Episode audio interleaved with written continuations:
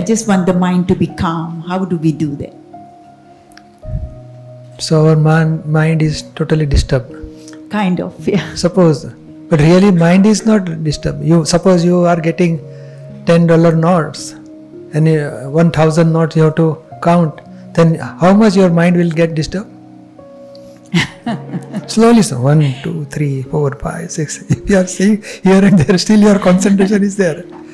So it, it is interested. So our mind is not disturbed. Our interest is disturbed. If you want to worship God, then your interest in God, then your mind will not get disturbed. But your interest in money, then in money your mind will not get disturbed.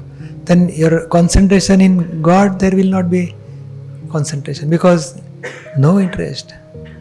So, like, suppose you want to, whatever you are worshipping, uh, so Om Namah Shivaya or Lord Krishna, Om Namo Bhagavate Vasudevaya, then read that word each and every Om Namo Bhagavate Vasudevaya.